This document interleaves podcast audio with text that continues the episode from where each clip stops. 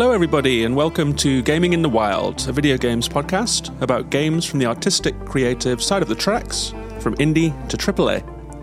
My name's John, I'm your host. I'm recording on Saturday, the 6th of January 2024, out here in Reykjavik, Iceland, as always. I hope that everyone out there had a great new year and that you're enjoying the start of 2024. And the time has come. It's it's been games of the year time for quite a while here on the show. We've done three episodes. We had Brad Galloway on as a guest, we had Kieran Daly on as a guest, and we had Blinkoom, aka Steve from Polykill. So we've had three really good Games of the Year episodes with a bunch of guests coming in and telling me their favourite games of the year. And I've been putting off doing my personal list because I'm still playing a couple really good games, but honestly, I think I'm procrastinating at this point. I have a list here of 17 games that were my games of the year.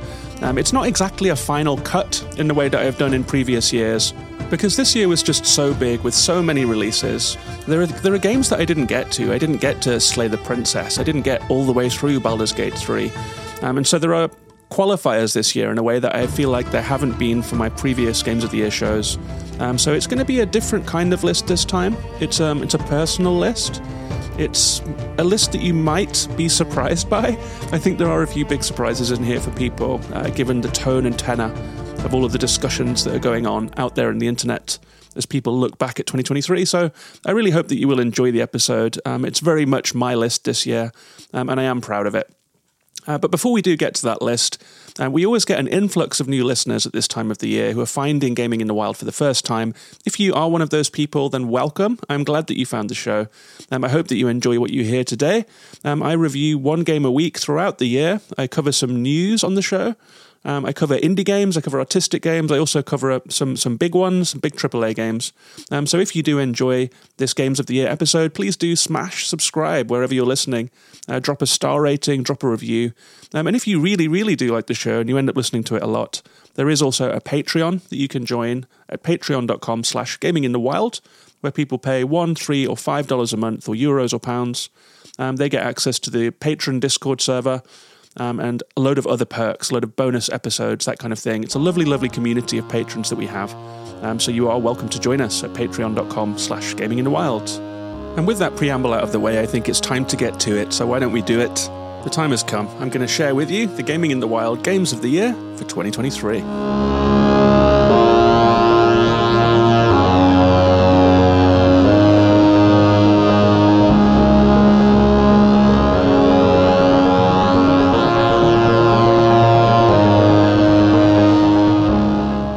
Going to start off with a few honourable mentions here. These are games that I really enjoyed this year, that I had a really good time with. Um, looking back across the year that was, I played over 200 games. Uh, over 90 of them were from 2023, and I've whittled this list down to just 17 games. Um, so this really is the cream of the crop. So even the games in these honourable mentions, um, I had a really, really good time with this year. Um, and the first one that I have here is Sludge Life 2 by Terri Vellmann and published by Devolver. This came out back on the 8th of June. It took me a while to get to it, but get to it I did. It's currently only on Steam, uh, but in my review of it, I said Sludge Life 2 is an extremely welcome sequel that gives us more of the original's winning formula. It's an improbably enjoyable game that mixes high speed first person parkour with tagging, urban exploration, puerile humour, a wavy soundtrack, and a bleak world full of hilarious NPCs that are just trying to get through life. Um, I am a huge fan of the Sludge Life games, I really am. I love the music, some of which we're listening to now. It's a very musically led game. Um, in these games, you parkour through a, a, sort of vector graphics 3D world in first person. Um, you use your camera to find tagging spots, little icons appear around you. You parkour up to them, going across uh, scaffolds, buildings, balconies, pipes, and ladders. Um, you tag them, um, you see graffiti appearing before your eyes. Your reputation goes up, and on you go. You run around this world uh, tagging it with your tag as Ghost. Uh, but it's the humor that I really love about them, I think. It's the style and humor. I mean, the movement is spectacular. Um, it feels so good. You mantle effortlessly. You feel like you are flying through this world. It's something that I always enjoy. Uh, but the funny NPCs that you meet along the way, um, all of the music coming from ghetto blasters, speakers, shop sound systems, as you run through the world, make this just feel like a very lived in environment. These NPCs are trying to get through life. They are playing music, they are smoking, they are complaining about their jobs and living under capitalism, and you're just working your way way through it through a funny little story. A pretty short game. Um, you can get it knocked out in just a couple of hours, but a really, really good one. So Sludge Life 2 gets my first honourable mention for 2023. And next, we have a bit of a wild card, a bit of a curveball, some a game that you won't be seeing on many lists, I think, but I had a really good time with it. This one is called Wild Hearts.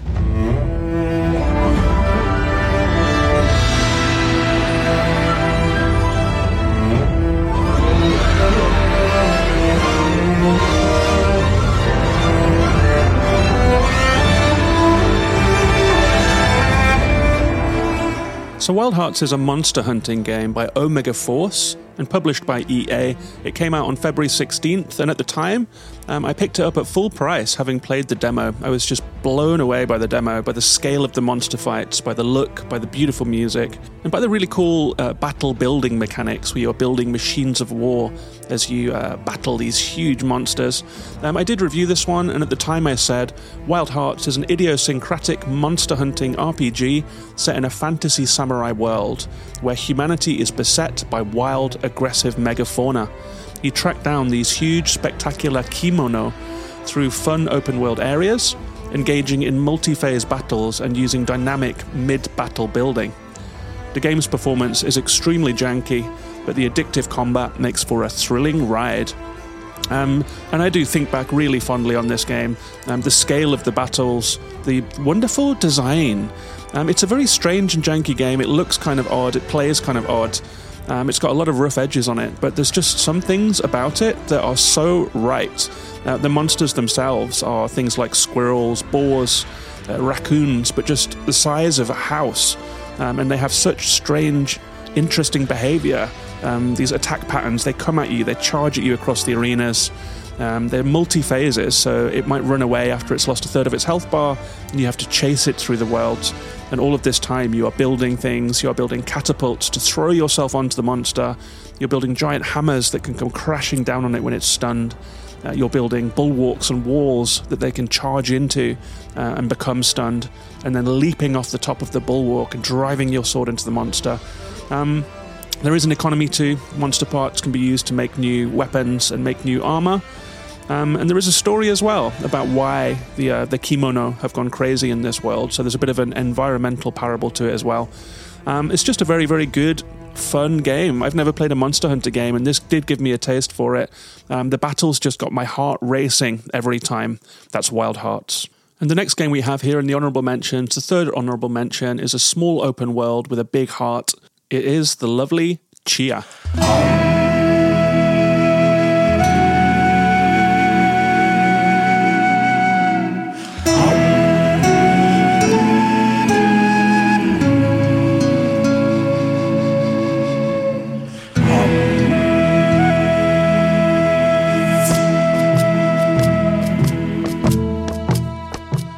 Tchia is a really delightful little game by Awaceb, first time developer, um, based out in New Caledonia down in Australasia. The game came out on March 21st. It was initially on PlayStation Plus. Um, it was one of the early signs that PlayStation might be on the right track with their subscription service. Um, I reviewed it at the time and I said Tchia is a charming, sun drenched open world adventure in which a child protagonist sails, runs, floats, and flies through a beautiful mountainous archipelago. The engrossing world casts a spell that's occasionally broken by unexpected bouts of combat, but it's a recommendation nonetheless. Um, this is a really good little game. Um, I had a lovely time with it. It's a sunny, sun drenched open world that has the atmosphere of the Wind Waker. You are rafting around these tropical islands with beaches and towns, mountains to climb, forests to explore, secrets to find, caves to delve into. Um, and it's just it's just great at it. It is all based around Neo Caledonian folklore and culture. Um, so it has a lot of heart in it. It has this very wholesome music. It has a wholesome Pixar kind of feel to it. Um, the weather effects really did make me think of Wind Waker, that experience of heading out into the open waves. Um, and it's very much its own thing, this game. Um, I really like the traversal mechanics where you can fly into an object, possess an object, such as a beach ball, such as a bird, such as a, a boulder, and you can bounce around, you become them. Tchia vanishes into the object, so there's a kind of animism to it. Um, and as you travel around the world, it just makes you feel like a part of this world. Um, it also had a very creepy, spooky story. Um, and some of my strong memories of uh, gaming um, from this year will involve Tchia. Um, I especially think about climbing to the highest mountain in the two islands, um, looking back at the island that I had explored already, and just being able to see all of the places that I had been. It just felt so physical. It felt so real. Um, they did a really, really good job with Tchia. It's a very good little game. Um, the only dings on it really are that there is a little bit of an Ubisoft um, or Grand Theft Auto influence in the encounter design. Uh, combat does become a factor, enemy encampments do become a factor. And other than that, the game really does plow its own furrow with the cooking, with the rhythm game, uh, with all of the cultural stuff that you're doing with wood carving um, and all of that kind of stuff. It really didn't need that, that gamer shit uh, jammed into it. And I'm a little sad that they put it there. Um, that's why it's where it is on this list. There are games above it that did not cave in to uh, doing the expected gameplay, the obvious gameplay, quite so much, and that did push Tchia down. But it's a, a full recommendation from me. Um, I think if you're looking for a sunny game in the dark winter to play over a weekend and just bring some sunshine into your life, uh, Tchia is a great pick. Um, and the next game that I have, the fourth honorable mention, couldn't be more different. It's a spooky sci fi remake. It is Dead Space 2023.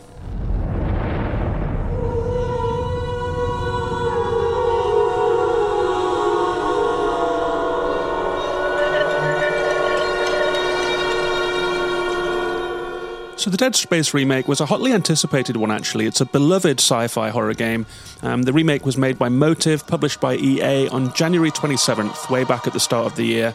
Um, I've never made a full episode about this game, um, but I have talked about it several times. It got a little bit too creepy for me, and it got a little bit too hard for me. Um, so it's one of the games on this list that I did not finish. Um, but this is a game that I admire on many levels, uh, not least just to witness the expertise and craft of its design. Um, it has absolutely masterful pacing. Uh, the opening section is one of the best ever, in my opinion. It's incredibly tight and cinematic. Um, you land on a space station to do a routine job. It turns out that the space station is completely overrun. Everyone has been killed or mutated. There are monsters everywhere. And you really do descend into the belly of the beast as the station spins out of control. Um, and it's just a, a disaster movie. It's like a Titanic scale disaster movie mixed with all of the horror and claustrophobia of a game like Alien. Um, the Ishimura as a setting is literally perfect. Um, the cavernous industrial spaces, the humming machinery, uh, the functional spaces, cafeterias, waiting rooms, the visual storytelling in the medic bays where you'll find the, the horrible remains of um, scientific experiments to try and find out what is going on. Um, it's just a real horror show in the best possible way. Uh, one of the most shocking, surprising, scary moments I've had in any game happened in this, and it wasn't even to do with a monster. I was walking through a narrow corridor when suddenly a huge, shuddering clunk echoed through the ship. The lights went down completely, leaving me in the dark, and my heart was racing, my senses were bristling, the hairs on the back of my neck shot up, and the lights came back on. Um, and as simple as that sounds, um, just using that thinking to use that in a horror game was just absolutely masterful. Um, there is, of course, the famous diegetic UI. There is no HUD in the game. Um, the health is on the player's back. There is no map that you can use, really. You have to um, press a button and you'll see a line guiding you towards your next objective. Uh, the combat is tense. There are these monsters that come out of air vents all around you. I really enjoy the combat in this game. It feels crunching and physical, and you really do have to count your ammo. Um, so it's a survival horror game at its heart. Um, but I just think that Dead Space is an absolute triumph in game design. I appreciate so many of the small decisions that have been made here. Um, it runs absolutely flawlessly. It is a show pony for next gen technology 60 FPS at 4K, beautiful lighting, ray traced everything. Just an absolutely gorgeous game. Um, I could not recommend Dead Space more. Which brings us to the last of the honourable mentions here is a little indie game called Gunbrella.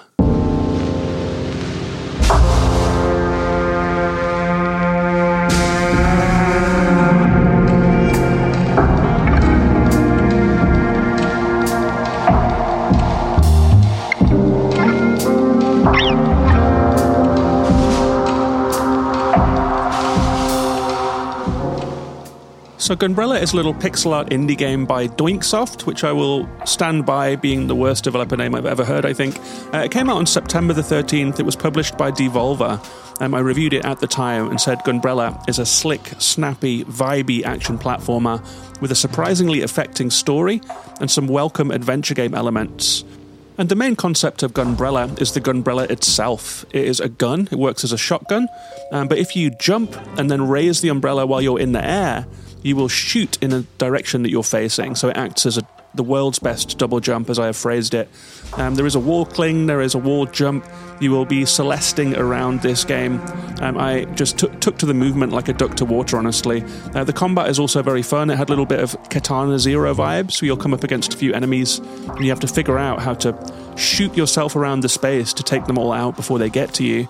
Uh, it can be quite hard, but in a good way. Challenging little game. Um, it's all quite bleak in the colour scheme. It's very grey, it's very brown, it feels very dark and run down, like the old dusty West. Uh, but it also has elements of sci fi, elements of horror, um, and a really good story. At the start of the game, your little character um, is out picking mushrooms, your little bearded guy with glasses, um, and suddenly he sees his house on fire in the distance. He rushes back. His wife has been killed, his daughter has been taken, and there is a gunbrella at the scene of the crime. So it's a Seven Samurai style revenge story where many years later, your broken character, who used to be this wholesome guy, um, goes on a revenge quest to find the owner of the Gunbrella. So you're investigating, you're going from town to town through these little wild platform areas.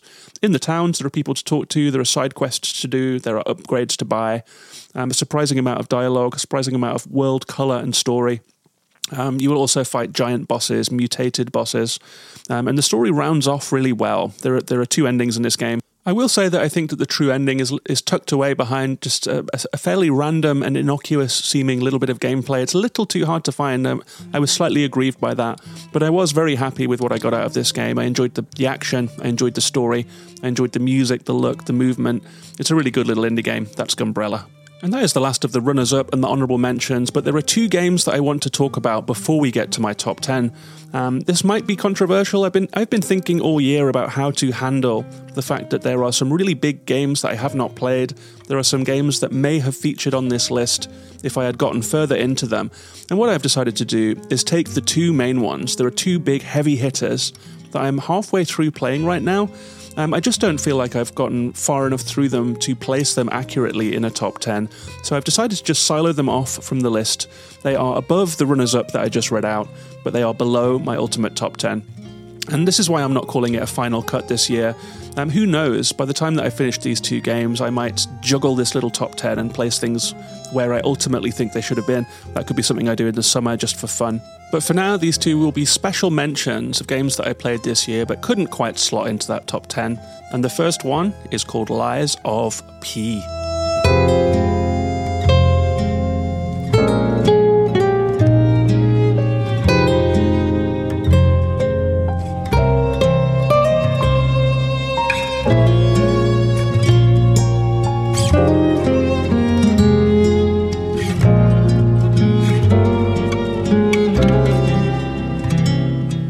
Of P is a pure Souls-like. It is a FromSoft-inspired, quite difficult linear combat game in which you are hacking your way through enemies in strange configurations. You are exploring um, a wide linear pathway. You are taking down giant bosses. Very, very FromSoft. There's a lot of blocking. There's a lot of parrying, dodge rolling, uh, trying not to get hit. Um, specking your character up using the right weapons, all of that kind of stuff that you will know if you've played any FromSoft games, Dark Souls, if you've played Elden Ring. Uh, of P is in that lineage. People say it's most like Sekiro with the parrying mechanic and most like Bloodborne in style. And this game was absolutely not on my radar. I'm not a big FromSoft fan. Um, I don't really like their, their incredibly hostile, difficult games. Um, but I, I do like the good stuff about them, you know. I love the art design. I do like tense combat. Um, and so, what I think of P does, which surprised me, is that it takes the FromSoft formula, but it makes it accessible in a certain way. Like, I don't feel like this game wants to murder me constantly, and will do so gleefully at any given time. It's tough, but it wants you to, I don't know, grow into the game. I feel like this game is just a little more inviting. Um, than the other FromSoft games. I, I, feel less like it is bullying me or that it's hostile towards me. Um, and that allows me to move into the game more and enjoy its world more. And it is a beautiful world. It's set in the Belle Epoque era, or the late 1800s and early 1900s of uh, France. It has a, an Art Deco style to it, um, very gothic, very decorative, um, very enjoyable. And it is based on Pinocchio. So it's this strange gothic city where you play as a maquette called Pinocchio, um, and there is an uprising going on where uh, puppets have turned against their masters, and so robots that people are using for, as slaves basically have gone mad and just killed everyone in the city. Um, and you, as Pinocchio, have to travel through the wreckage of this city, uh, fighting your way through it, meeting characters along the way um, and working towards the conclusion of setting things right. Um, and I absolutely love this game. I really fell headfirst into it. Um, over Christmas, I was planning to do a lot of game of the year homework. This was the first game that I picked up, and I had a list, a 10 long list of games I was going to try over Christmas. And Lies of P just got its hooks into me instantly. Um, I fell into the game. I managed to get past five story bosses, some of which are considered quite difficult, I believe um, and never hit that difficulty roadblock that I was waiting for. And so I was just enjoying the game the whole time. I think the graphics were absolutely beautiful. The architecture, um, the the decorative stonework, the statues, the the lightning flashes, the churning skies. Uh, the enemy variety is awesome. The weapon variety is awesome. There are elemental attacks. There are all kinds of special weapons that you can get, like a, a kind of a hook shot that will draw small enemies towards you or draw you towards big enemies um, a flamethrower. There are all kinds of these special weapons that you can get. Um, weapons are detachable, so you have a handle and a head. Um, so you can mix and match and create your own weapons with different styles of strike and different elemental attacks. Um, and the story is nice too. It's a little more straightforward. Uh, than FromSoft games. I felt like I could not make head nor tail of Elden Ring, and I still have my doubts about whether there is a coherent story available in that game. And that is not the case in Lies P. Um, there is a story to follow. You do meet Geppetto, your creator. You meet many people along the way who will fill you in on the state of the worlds. Uh, it's not watertight story. It does kind of go off track sometimes. There have been sections of game where I was like, I'm not sure what my aim is in this area. Um, so there have been some rickety moments along the way, but honestly, it's just such a satisfying gameplay experience. Um, but I am only about 40% of the way through it. I am expecting to run into a brick wall at some point and not be able to progress just because of difficulty, because that's the Souls like formula. But so far, the challenge has been firm but not insurmountable in any uh, way at all. So I'm quite excited to see how far through this game I get. Um, and I will probably do an episode about it in full in the future. For now, I think it was just. Um, I just didn't have enough time with the game to place it fully. I think I need to see the end of this game, or at least get as far as I can into it um, to get a full opinion of exactly how good it is and exactly how much I like it. Uh, but for now, I'm having a wonderful time with Lies of P. Um, the second game that fits into this little special mention category um, for games that I just didn't have enough time to place in my list is a really big one. Many people's game of the year. It is Baldur's Gate 3.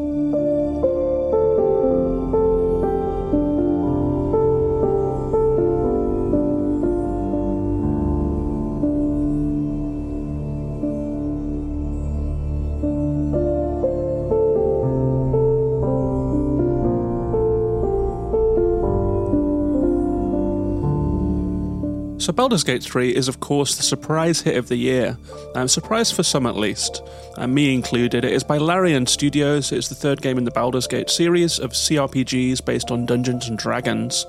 It came out in August. It took the world by storm. It is this year's viral game. You know, there's always one. Like we had Vampire Survivors one year, um, that kind of thing. We had Overwatch, we had Fortnite, uh, which just seems to go on forever. But this year it was Baldur's Gate 3. This is the game. This is the one that swept across the gamosphere uh, that captured everyone's hearts.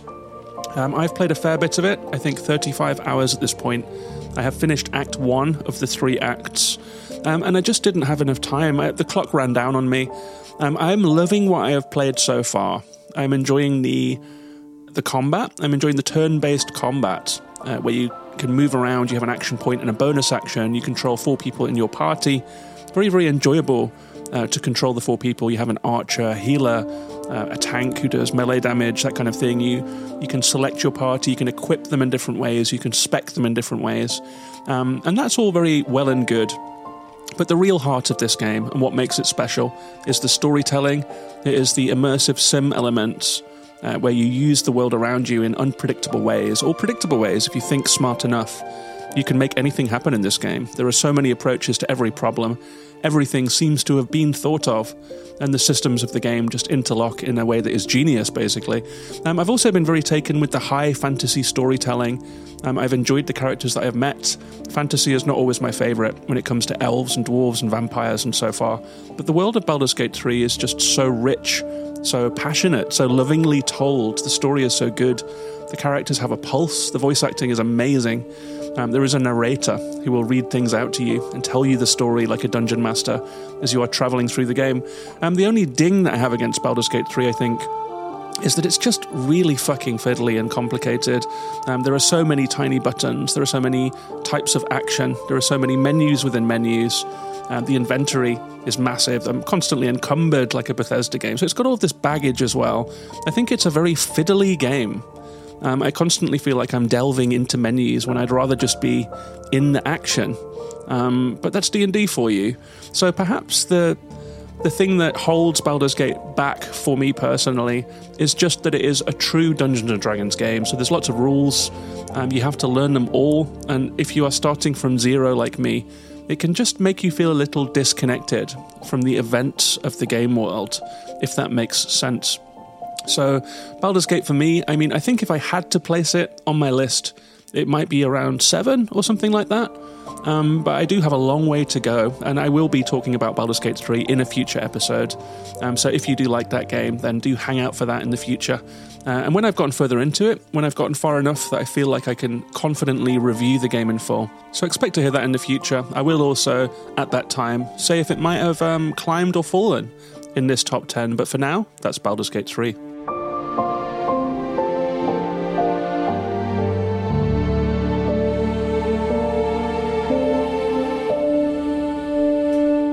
So that was the runners up and the special mentions. We started off with Sludge Life 2. We talked about Wild Hearts. Uh, we talked about Tchia. We have talked about Dead Space Remake. And the final runner up was Gunbrella. Then we had those two very special mentions for Lies of P and Baldur's Gate 3 two games that I know were very highly rated this year, and it's been a pleasure to play them. Two really big games, two very unexpected games for me. Um, I wish I had spent more time with them, um, and I will be curious to find out where they might have landed if I had played enough of them to feature in this top 10. But nevertheless, we have gotten to the top 10 games of Gaming in the Wild for 2023, and at 10th place, it is a little bit of a surprise. I like to use the 10th place slot for something a little bit quirky in the past, this slot has been occupied by things like Power Wash Simulator, a very oddball choice for a top 10, but a game that I really loved last year. And the year before that, it was Cloud Gardens, the voxel gardening game. And this year, I'm keeping that spirit alive. So this year's 10th placed game of the year for me is the phone game that took me by storm, took the show's Discord by storm, a game that I have played every day since I first discovered it. It is Coffee Golf.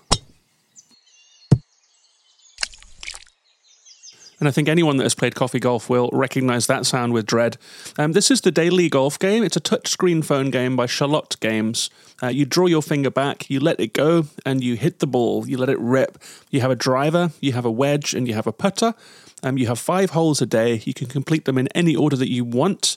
Um, and then you get a Wordle like graphic after you've completed the holes that you can share with your friends and see what order you took the holes in, uh, compete for the best score. And I had so much fun this year, every day, just uh, playing coffee golf. Um, you do a simple round at the start, but then it takes a little while for you to figure out the course. Um, the course is AI generated and different every day. Um, there are hazards in the way, there are trees, there are um, geometry, there's like ledges that you can hit, there are water traps and sand pits. So you have to plan your way around. You have to try and get holes in one. It becomes like a small strategy exercise, um, figuring out your way around the course. I felt like this was a really surprisingly good game for such a simple concept. They've just really, really nailed it. I did review it on the show, and at the time I said Coffee Golf is an improbably compelling and addictive daily phone game. Each day you get a new five hole golf course. It takes luck, skill, and strategy to get around the course and whittle down your stroke count to get the best possible score. Um, and this really was a go-to game for me this year. I've spent. I'm. I'm kind of glad that I can't see my full playtime because I'm terrified about what it could have been. And um, my playtime was definitely not helped by the arrival of a competitive mode that came towards the end of the year. Um, this game went really well for Sherlock Games. Um, I've spoken to the developers a little bit on Twitter, really nice guys, um, and they've come up with ways to monetize the game. You can now buy chips um, and you can play competitively. There is random matching. So if you play in the competitive mode, um, you are matched up against a random person or sometimes an AI bot, but often a random person. Um, and you have to compete to, to try and get the lowest score. And whoever gets the lowest score takes the pot. It's very addictive, really, really fun little game. Um, I can't say enough good things about it. It was my phone game of the year. And I think it was my daily game of the year as well. Last year, Wordle took the world, the world by storm, or for the last couple of years now. We've had Quordle, we've had Blossom Game, we've had Well Word. I have a little round of daily games that I play, but this year, Coffee Golf took the biscuit. Um, I've played it for an inordinate amount of time. I've really enjoyed the competitive mode. Um, in the Discord, we still have a channel where people are posting their Coffee Golf scores every day, and it's just so fun. You can get quite good at it. You really can. You can start using trees to bounce the ball into a hole. You can go around corners by hitting into a ledge and letting the ball bounce at 45 degrees and trickle into the hole. There are all kinds of tricks that you can do. So, a big shout out to Sherlock Games. Coffee Golf was a really, really good little game, and it is my number 10 game of 2023. So, moving on to number 9, this is a game that I knew about ahead of time, but I really didn't expect to love it quite as much as I did. It's a very special, interesting, well produced visual novel. It is called Goodbye Volcano High.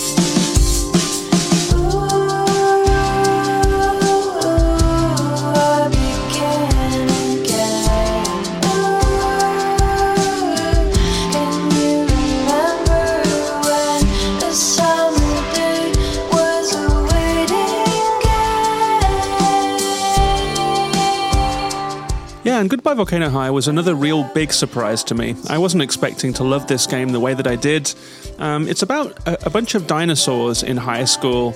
It has that breakfast club style, teenage, high school drama kind of feel to it. You're going through crushes, you're going through breakups, you're going through friendship problems. There's uh, nerds, there are punks, there are all kinds of people around.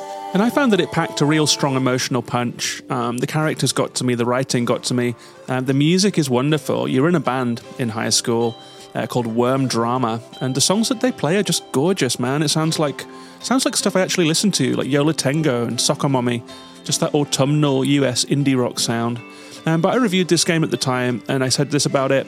Uh, Goodbye Volcano High is a lushly produced visual novel about a high school band at the end of the world Playing as a hot goth dino called Fang, we navigate crushes, fallouts, band practice, and role playing sessions, all via dialogue choices and light rhythm gameplay.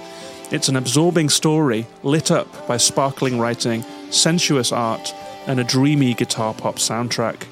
And I stand by all of that. I would say, even if you are not someone who considers themselves a visual novel fan, this might be the one that is worth trying. I think it is the single most well produced and ambitious visual novel that I've ever played. Um, if you are someone who generally tends to lean away from visual novels but did play Coffee Talk or something like that, Goodbye Volcano High is definitely this year's Coffee Talk. It's just a dream, really. Um, you get through it in I think about nine hours. It's the perfect kind of game to play on a handheld, um, to sit back with at the end of the day and just play a chapter. It was a really nice comfort game. Um, there's enough gameplay to keep it interesting, but not enough to stress you out or make you have to focus more than you want to after a long day at work. So well done to KO_OP for making this game. Um, this is a really, really good one. Highly recommended. I hope more people play it. I think this is a, a visual novel that deserves the world's attention. That is Goodbye Volcano High. And that takes us to eighth place. This is a game that some of you might have been expecting to see on this list if you listen to the show. It came out way back in February. It is a solo developed game, it is a true indie game. The developer is Madison Karrh, and the game is Birth.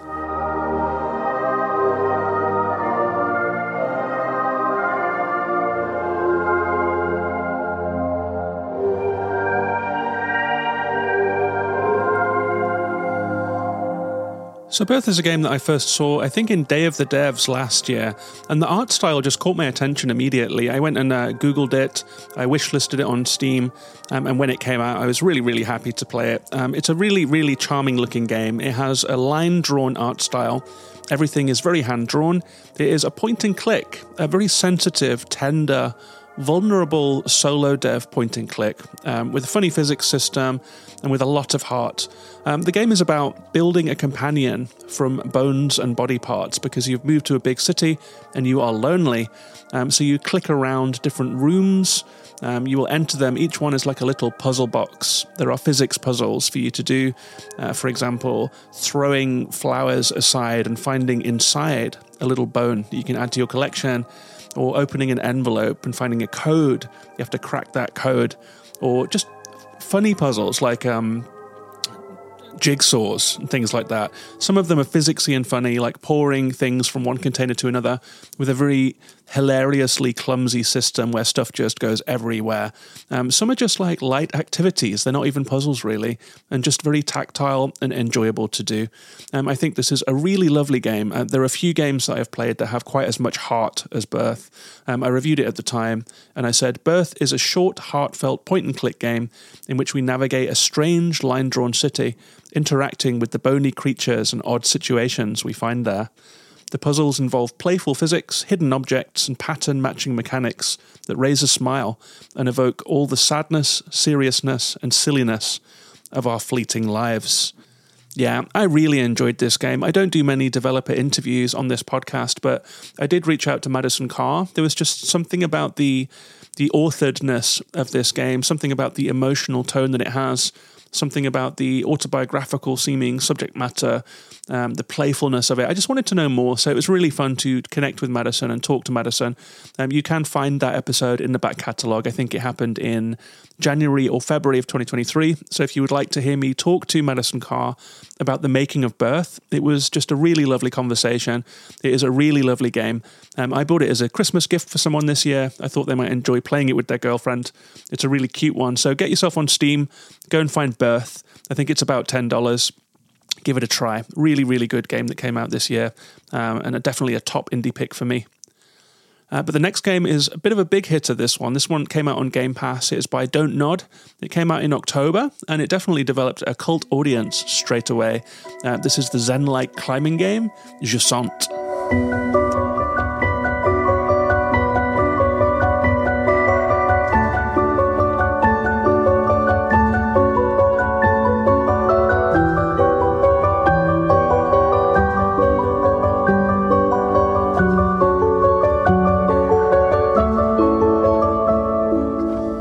So Jusant is a style of game that I've actually wanted and wished existed long before it did. Um, I remember playing Death Stranding and thinking, I wish that this game was just about hiking. I've not played a game that goes as far into the tactile activity of hiking, about judging angles, about taking large steps, taking a risk, finding a path. Um, climbing over terrain, the slipperiness of the terrain, keeping your balance. It was also tactile, and um, I wish that more games engaged with that kind of movement system in a more, in, in this kind of complex tactile way that actually brings the real activity to mind. A lot of times in games, we just push forward to go, and we never really have to think about the terrain. You know, it's getting more and more automated over time, for better and for worse. Like in the Assassin's Creeds and the Horizons, where you're just vaulting over things. You don't even have to think about it. You know, and the Uncharted climbing, the God of War climbing, the Yellow Ledge Sony climbing. So Jusant is the opposite of all that. It is closer to Death Stranding's movement mechanics. It is a, a, climbing game in which you use the left trigger for your left hand, the right trigger for your right hand, um, and you use the sticks to guide those reaching hands to find the next handhold. Um, you pull down the trigger to close your hand on that handhold, and you use the stick to take your next hand and reach for the next handhold. So it becomes very natural very quickly, and it feels great to do. Um, and all of this is helped by a fantastical storyline in which you walk through a desert and see a huge cylinder of rock jutting up out of the earth and far into the clouds. So, right from the start of the game, you know exactly what you're going to do. You are going to climb that tower. And along the way, you will find out what is happening in this dry, deserted world. I reviewed this one at the time when it came out in October, and I said it's a Zen, mechanically innovative climbing game in which a nameless protagonist climbs up a huge rock tower in a dry, deserted world. The wordless story adds some intrigue, and the methodical, tactile, handhold by handhold climbing really shines. Just a very beautiful game, this one. I think that if you are a fan of the, the journey like experience or the far lone sails type experience, uh, where you are moving through a world that has a lot of vibes, that looks beautiful, that sounds beautiful, um, and there's something zen about it. You are kept busy, but it's also just something to relax with, to drift into. Um, I had a really, really good time with this one this year. It was also the Discord's highest rated indie game of the year. If you would like to hear the rest of our Discord's picks, there was a vote to decide on the Discord games of the year. Jusant placed three, second only to a couple of the really big heavy hitters of the year. So it's not just me that recommends this one. I think you'll be seeing it pop up in a lot of top tens. Uh, but this was a really special indie game this year. That was Jusant.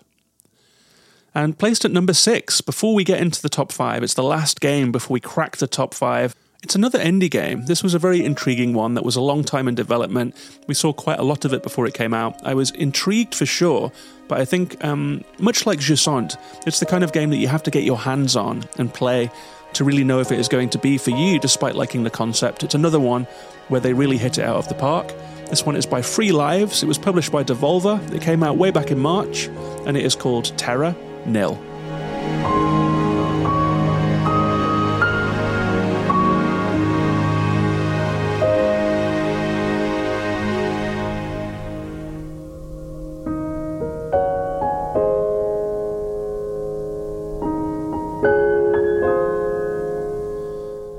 Terra Nil is a game that you may have heard me talk about already in this Games of the Year season. If you listened to the episode with Brad Galloway, uh, made I think three weeks ago, it came out. Um, we picked our moment of the year as part of our Game Awards for 2023. Um, I gave Terra Nil the Moment of the Year award, um, and that's because this is an emotional game. This game hit me right in the heart in a way that I was not expecting. It is a top down strategy game, um, but rather than building a city like in the classic SimCity and City Skylines and all of those kinds of games, it's about um, terraforming. So you arrive in a broken, dry world with just brown um, ground, with just rocks, with no weather, with no troposphere, with no plants, with no animals. Um, and you have machines that you've brought with you that you can build uh, to water the land, to irrigate the land, to sow seeds. And as you do so, the world starts to come slowly back to life. Um, this just hit me so hard. There was something about playing this game in the climate anxiety times that we live in um, that just filled me with sadness and joy in a way that I just couldn't have seen coming. And when you take a world from a dry sand bowl to a, a verdant rainforest uh, using your machines, and then you pack up all of the machines and the final um, leg of your journey on each planet. Um, you break down every piece of machinery, every cable car you've used, every irrigation device, every logging device, all of the stuff that you used to bring this world back to life. You recycle and then you blast off and leave this untouched natural world. Well, very much touched, I suppose, but you get the picture. So to me, this was a very, very special game. I think it is philosophically bold, inspiring, emotional, tech utopian uh, strategy game. I reviewed it at the time when it came out back in March, and I said Terra Nil is a relaxing and at times taxing terraforming game about repairing the ecosystems of a decimated world, then cleaning up after yourself and leaving it to flourish. It's a profound, philosophically important, and surprisingly emotional experience. Um, I will say, this game is on Netflix. If you have a Netflix account, you can play it. I would recommend playing it if you have a giant phone um, or if you have a tablet like an iPad or an Android tablet. This game plays very well that way. It has since come out on Switch and will be coming to all of the other consoles as well. Um, I really recommend this one. I recommend wearing headphones when you play it, uh, turning down the lights, play it when you're feeling cozy and focused, um, and just let the experience wash over you. Um, the game isn't without its flaws. There are some optional aims that are a little unclear. Um, some of the building can be a little jank at times. You feel like you should be able to build somewhere, but you can't. There are a few instances of that. Um, there were some times when I had gotten pretty far and I, I, painted myself into a corner and I had to just restart the level again. Um, it didn't feel like it had been my fault in a way. Um, so I think that this is by no means a perfect game at all, but there is just so much going for it that the flaws don't matter. Um, in the case of Terra Nil, um, the totality of the game just um, is just something very special, and that's why it's my number sixth placed game of the year for 2023. Um, and that takes us out of the lower half of this top 10 and into the place where shit gets real. So, my fifth placed game breaking into the top five of the year. It's another indie game. It's another indie game you may have heard about. It did very well this year and it found a really good reception. Um, it found a really big audience and sold very well too. It is a Lovecraftian fishing game, no less. It is by Black Salt Games. It came out back in March um, and it is called Dredge.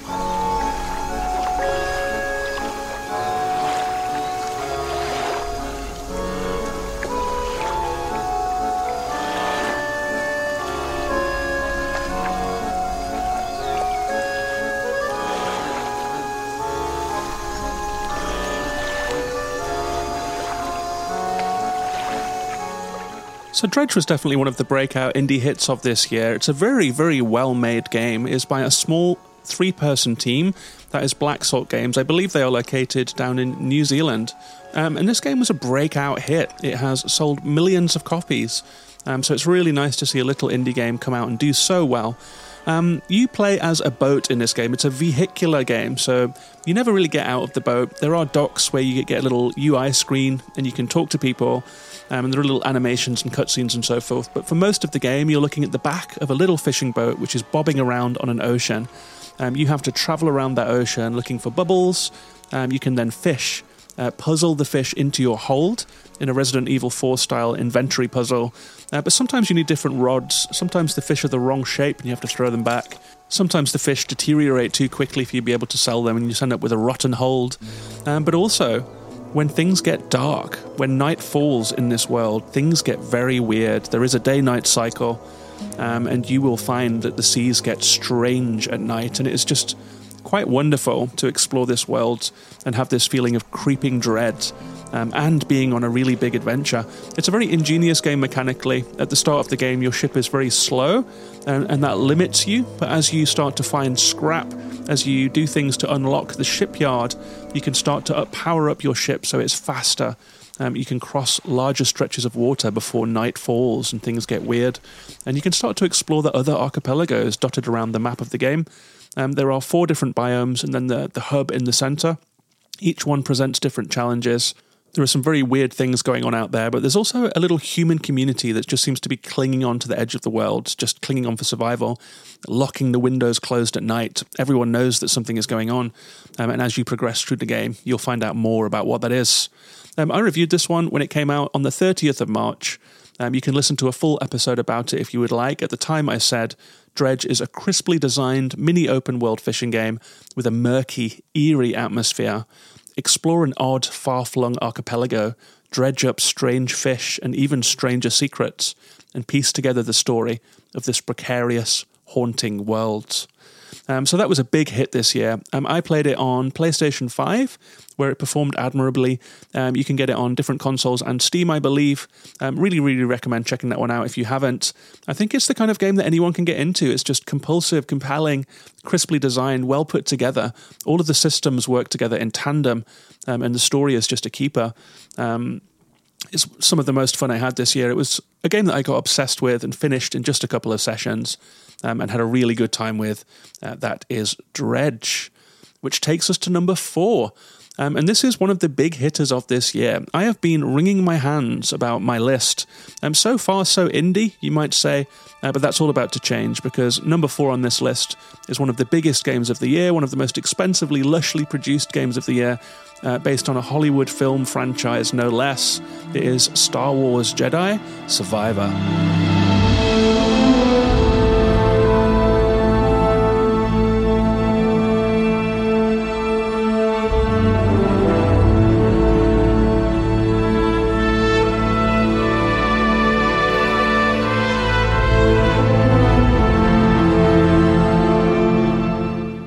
I'm as surprised as anyone to find this game on my list. Um, I played Star Wars Jedi Fallen Order, um, and I quite liked it. I thought it was quite good. I enjoyed the combat, I enjoyed the story, and I very much enjoyed the Star Warsness of it all. Um, I think that these games do a really good job of summoning up the Star Wars universe. And this game really did knock it out of the park. I can't believe how good this game was. It far surpassed my expectations.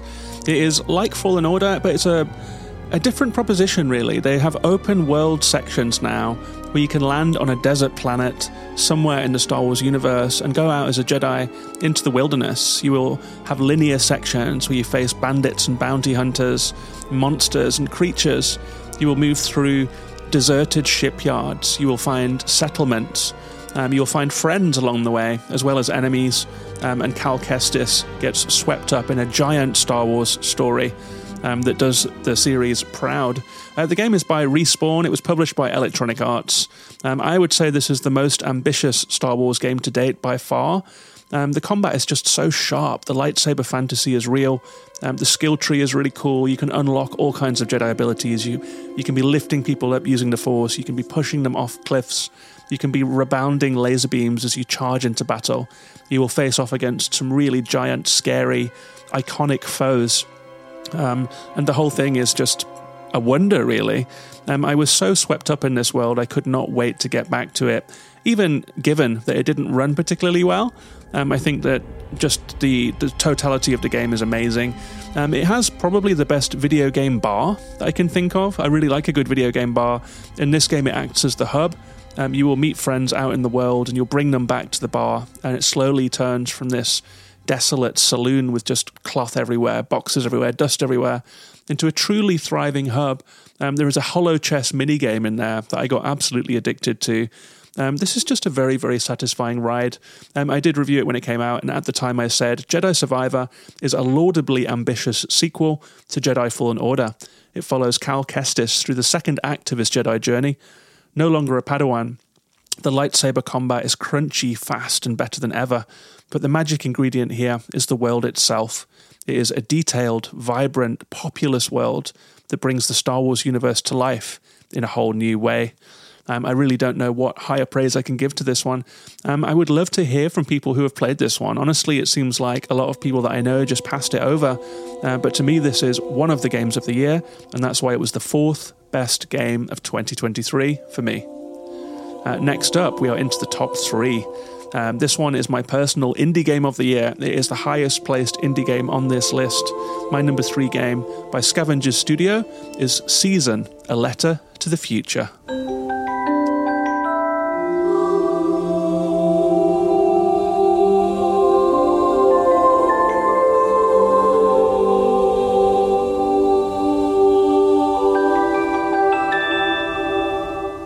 Have such nice memories of Season Letter to the Future. It came out way back in January. It was the first big indie release of the year for me personally. Um, I had been waiting for this game for so long. Um, the trailers look absolutely gorgeous.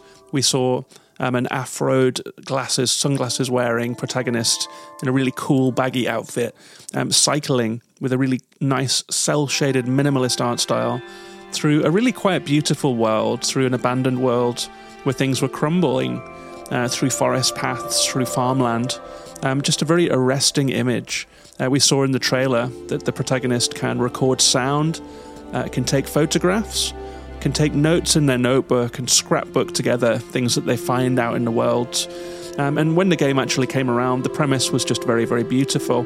Um, you, as I think the protagonist is called Stella or Estelle, uh, you leave your hometown and you head out into the world at the cusp of a change of season.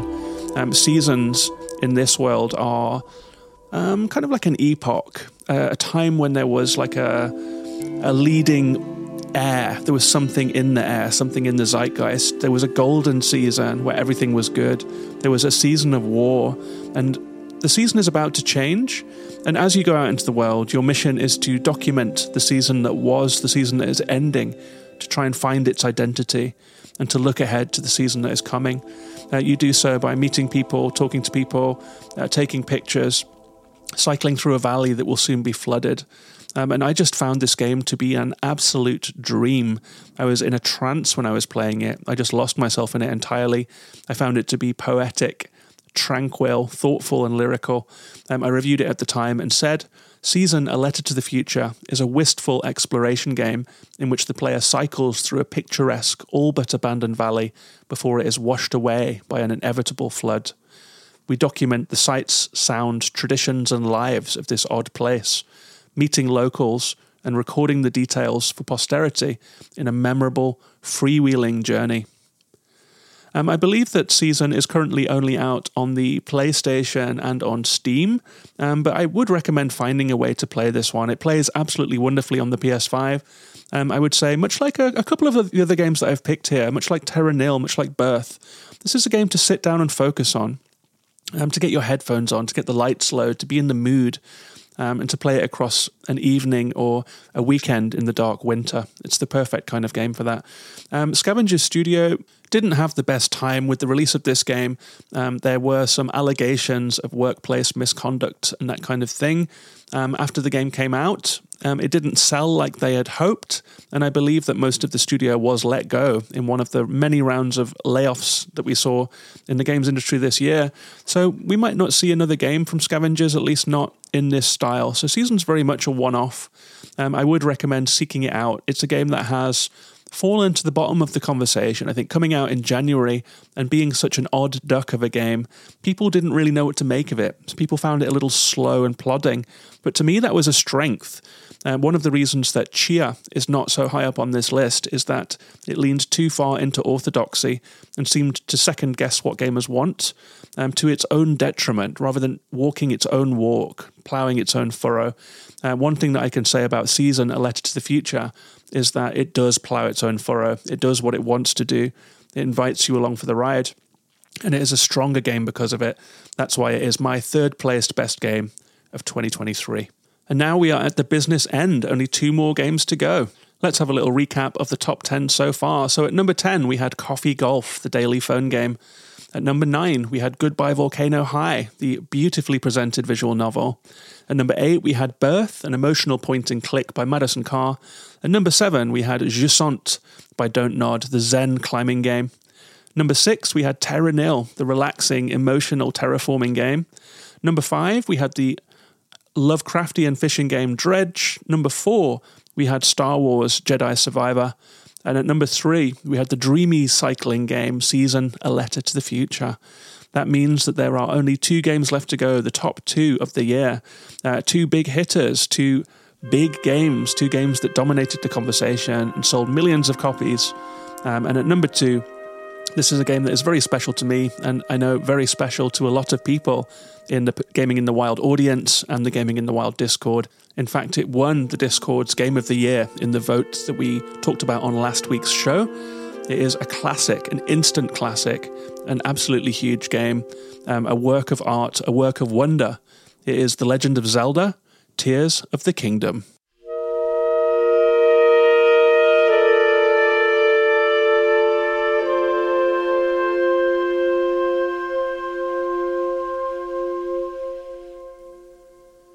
And the Legend of Zelda series is a very special one to me. Uh, Link to the Past was the first Nintendo game that I ever loved, I think, deeply, deeply loved it. Um, I really love that game. I have such strong memories of playing it on school summer break as a, as a kid. Um, and I've been following Zelda ever since. I've been through many, many iterations of Hyrule, uh, from the Ocarina to the Wind Waker to the modern day Breath of the Wild, and always had an interest in it. I do think that Breath of the Wild took Hyrule, this fairy tale kingdom that is very special, that is somehow full of wonder, somehow full of magic and secrets, and they just made it big, they made it widescreen. Um, they filled the horizon with adventure, um, and it somehow managed to capture that same feeling that I got playing A Link to the Past as a young kid um, and apply it to this vast, very different game. I, I, genuinely believe that Breath of the Wild is one of the best games that has ever been made. Um, just the ambition, the sprawl, the boldness of it, the wholesomeness of it, and that sense of adventure and magic. Um, so when Tears of the Kingdom came out, um, it was a very special day for me. It was like, it felt like Christmas. It came out on May the 12th. It's the only game on this list, the release date of which I remembered without having to look it up. I think May the 12th will forever be, to me, Tears of the Kingdom Day. It is, of course, by Nintendo. Um, and it was just a wonder. Um, not only do we get uh, better characters, better NPCs, a better story told in flashback via these amazing anime style cartoons that made me wish for a whole Zelda animated film. Uh, we got the wonderful addition of Sky Islands, where you can shoot up into the sky through the clouds. Um, you can glide, you can create machines and fly between these sky islands. And up in the sky, the light is golden. Um, we get this beautiful music and it's just absolutely, utterly absorbing and quite beautiful. It has such a reverence for nature. I think no other game quite has as much reverence for nature and the beauty of nature as the last two Zelda titles. Um, but in addition to that, we also got the depths, the dark underworld, much bigger than it first seems to explore. Um, so they made the game better in many different directions. We did, of course, also get Ultra Hand, this new ability that allows you to glue things together with different machines, springs, fans, wheels, platforms, balloons, rockets, to create machines that you can use for all different things. The world is littered with puzzles that make you use the machines in fascinating ways, ingenious ways. Um, you will feel like a genius at some points whilst playing this game. Um, and so the whole thing is just this glorious toy box, uh, just packed with things to do, things to see, um, story moments. Um, Hyrule has just never looked better. Um, they put some twists on familiar locations, like the Rito Village and uh, Kakariko Village are different to how they were before. So even though it's the same Hyrule overworld from Breath in the Wild, um, they have put twists on it and made it new again, not only with the, the heights and the depths, but by changing around the landscape as well. Um, I reviewed this one over a couple of episodes, and at the time I said Tears of the Kingdom is Nintendo's impossible sequel. How do you follow up the best game of all time? Their answer was to expand it in all directions. Tears of the Kingdom builds on the miraculous Breath of the Wild, soaring high and plunging deep, creating an astounding adventure in which the possibilities stretch as far as the horizon.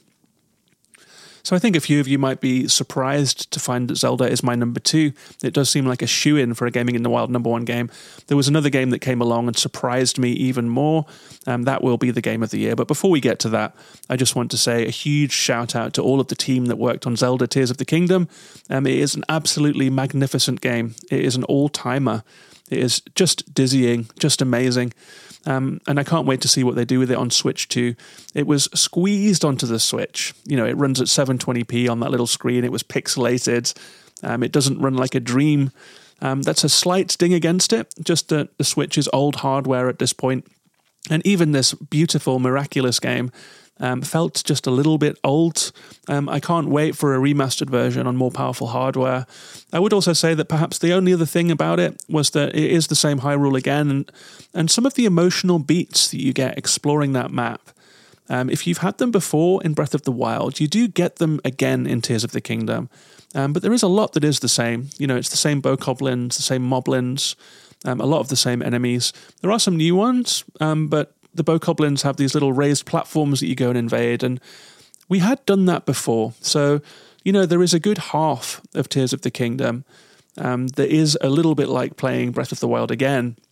And it's true that it's very different because of the ultra hand, because of the heights, because of the depths. But the moment to moment, like riding your horse across the landscape, um, exploring the same places again, um, it's just a little, little ding against uh, Tears of the Kingdom. And I think it is perhaps why this is the only game in the top 10 that I did not complete. Um, I think Zelda Tears of the Kingdom really does belong at the top of this list. I think it's a wonderful game. I think it's a miraculous game. So I'm not going to uh, tear any holes in it. I think it is a marvel.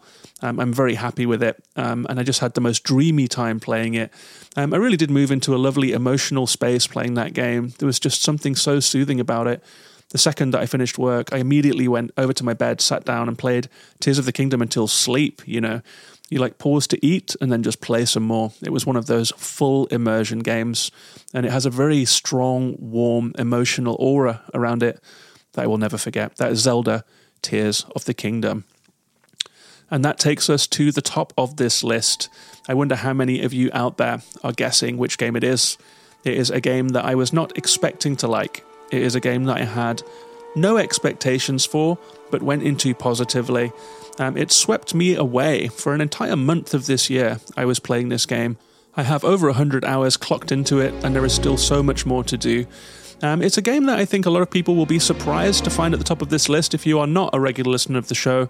Um, but across the course of this year, I made four entire episodes about this game. It just absorbed me so completely that I wasn't playing anything else. It's a controversial one, but it is my pick, and it is, of course, Starfield. Thank you.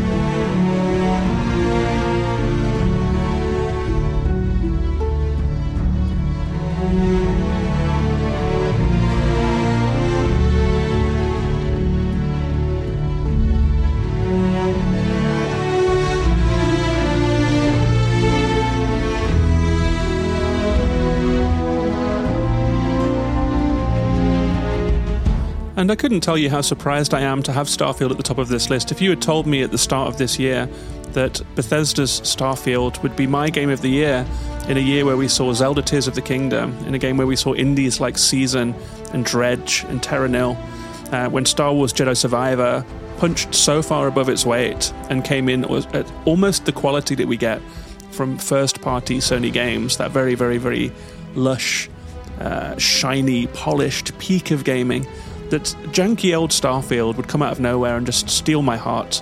I would have told you you were crazy, but steal my heart it did. This game came out on September the 6th after being delayed for an entire year. Um, I reviewed it at the time, and I had to say about it we have liftoff. Starfield is the long awaited spacefaring RPG that's dizzying in its scope, depth, variety, and possibility. It's a characteristically idiosyncratic Bethesda experience, but my journey was packed with awe inspiring moments. It is a feast of comfort food gaming that inspired a very pure and specific kind of gaming satisfaction. And I think that that's what this choice comes down to. Um, I played this game every day after work. Um, I would finish work, grab something to eat, something quick to cook, and then I would play this game for seven hours pretty much. And that went on for several weeks. Um, it was autumn. There wasn't a lot going on outside. I was I was pretty tired and kind of downbeat at that time in the year. Um, and Starfield was great. It was just somewhere to get lost. It just never seemed to end. There are so many planets that you can explore. Um, I really, really loved so many of the different installations that you will find. There are cities and towns with quests upon quests. Um, you can just get sucked into local politics. You can get a job in a fish factory um, and start extracting hallucinogenic glands from these monstrous fish. Uh, you can join a street gang, even if it is a very silly Toy Town Bethesda street gang. Um, you can explore space. You can build your ship into anything you want it to be. Uh, you can get property and decorate it any way that you would like. There are endless base attacks for you to do, uh, taking out different enemies for loot. Um, and picking up things that you can then take and put on your the dashboard of your ship or on a shelf at home because of the persistent object stuff. Um, there is the main story, which is surprisingly engaging. It's a, a, mystery about going deep into space in search of ancient artifacts and untangling the mystery. Um, a huge cosmic mystery, basically. There are also, of course, faction quests. Um, there are the Freestar Collective, who are kind of spacefaring cowboys. There is the uh, the United Colonies, the UC, uh, where you can join up and be like a, a space uh, cop, basically, or a space um, helper, like an old fashioned cop, going around helping people out um, and helping people out of scrapes and things like that. There is a pirate fleet that you can get involved with. Um, there is a city called Neon, an indoor city where you can join a corporation and try and scale the corporate ladder, get involved in corporate espionage. And all of the time, you are just evolving your character. You're working your way through the skill tree, you're getting better weapons. Um, it's just all so satisfying.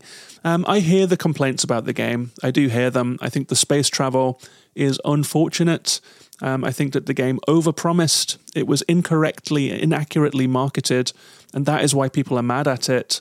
Um, but when you actually just throw all of that out of the window and look at what is there, there is so much good stuff.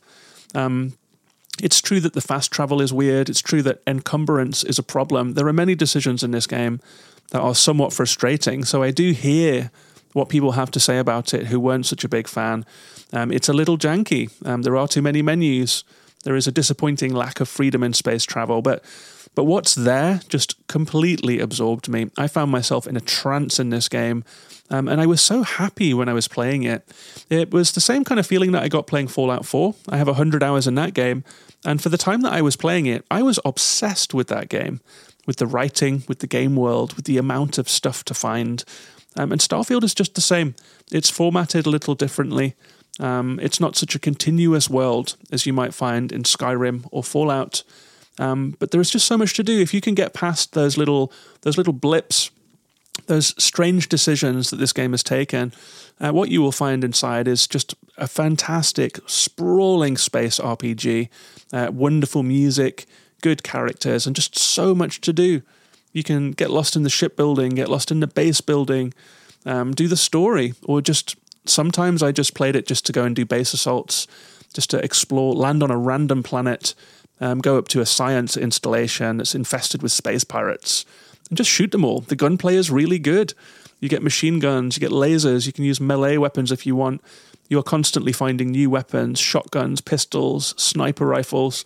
Um, and I loved the shooting in this game. I loved creeping through all of those installations. Like the core gameplay loop was fantastic, and the overall game just really got its hooks into me. I think regular listeners of the show may have seen this one coming. I did do four episodes about this game and got completely sucked into it. I was playing just nothing else. Um, it's a big achievement to me, and even though it, it may not be objectively the best game on this list, this is a year in which my list involved a lot of personal taste, and this is really a list of how much I enjoyed things. I think that sometimes in the past I've been more critically minded when I'm assembling my list, but this year it's an emotional list. It's all about the things that I like the most that I just had a wonderful time with. And for fans of Starfield, it is a game that got ridden over roughshod in the media and social media. But at least it got this Game of the Year award here on Gaming in the Wild podcast. I absolutely love Starfield, and that is why it is my Game of the Year for 2023.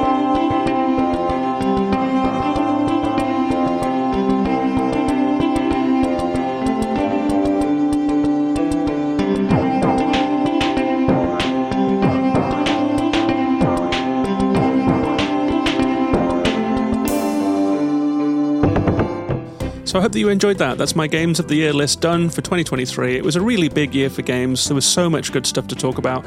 Just to run through it one more time, I suggest that you try out all of these games if they sound even a little bit interesting to you. In my honourable mentions, I had Sludge Life 2, Wild Hearts, Tchia, Dead Space Remake, and Gunbrella. We then had the very special mentions for games that I think are awesome, but just could not place because I have not finished them or played enough of them. That is where I slotted the wonderful Baldur's Gate 3 and the excellent, riveting Lies of P. We then got into the top 10, where Coffee Golf was number 10, Goodbye Volcano High was number 9, Birth was number 8, Jusant was number 7, Terra Nil was number 6, and then the top 5 were Dredge, Star Wars Jedi Survivor at number 4, Season A Letter to the Future at number three, Zelda Tears of the Kingdom at number two, and my game of the year, Starfield. I'm quite curious if there'll be any response to this, this somewhat oddball, somewhat left field, somewhat unusual choice for Game of the Year. I will leave comments on. I would love to hear from you. What did you think of this list? Do you think I'm a crazy person? Do you think I know nothing about games? Or are you fine with this just being my subjective list for 2023? Either way, I would like to hear from you. You can find me on social media as Gaming in the Wild on Twitter, Instagram, Facebook, YouTube. I will upload this to YouTube as well and make an edit of it uh, with footage from all of those games. Um, and that's it for the Games of the Year season for this year. I hope that you enjoyed it. There are a few other episodes that you can listen to. Uh, we had Blinkoom, Brad Galloway, and Kieran Daly on as guests, um, and there are full reviews dedicated to almost all of the games on this list. So if you would like to hear more um, of my thoughts or deeper thoughts about any of the games that I've mentioned, you can look back into the backlog of this podcast and you can find episodes about all of those games. Um, if you are enjoying this show, if you've made it this far, then please do give the show a rating on Spotify or a review on Apple Podcasts. Uh, send it to a friend, uh, retweet the show announcement, help me get it out into the world. I appreciate all of that. Um, you're also welcome to come and join the Patreon, come and join the Discord. Um, that's at patreon.com slash gaming in the wild.